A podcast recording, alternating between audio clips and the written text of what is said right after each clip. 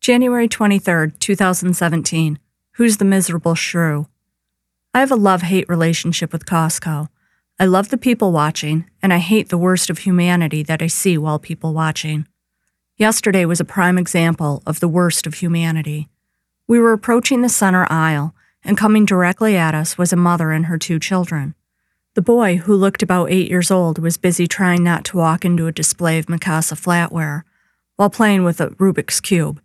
His sister, who looked about two years older, was having a conversation with the mother while skipping beside the cart. I caught the tail end of the conversation, which went something like this Daughter, well, you compare us to other kids all the time. Mother, that's because you're a bratty little miserable shrew. Wait, what? Did I just hear that? I waited for the mother to start laughing. This had to be a joke. But there was no laughter. There was not even a snicker indicating some inside joke. This mother was dead serious. And I hate to point out the obvious, but the mother may have been projecting just a little based on the look on her face, otherwise known as miserable shrew. She made resting bitch face look like a smile. We sped down the aisle to escape as quickly as possible, while I turned to my husband and asked, Did I just hear that right?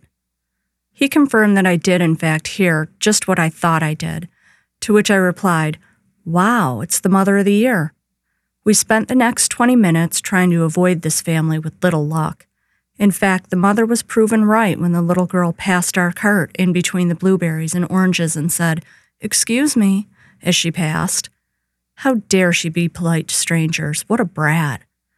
To all the parents who think they are doing a bad job, do yourself a favor and take a trip to Costco. You will see just how good of a job you are doing. Unless, of course, you are calling your child a miserable little shrew.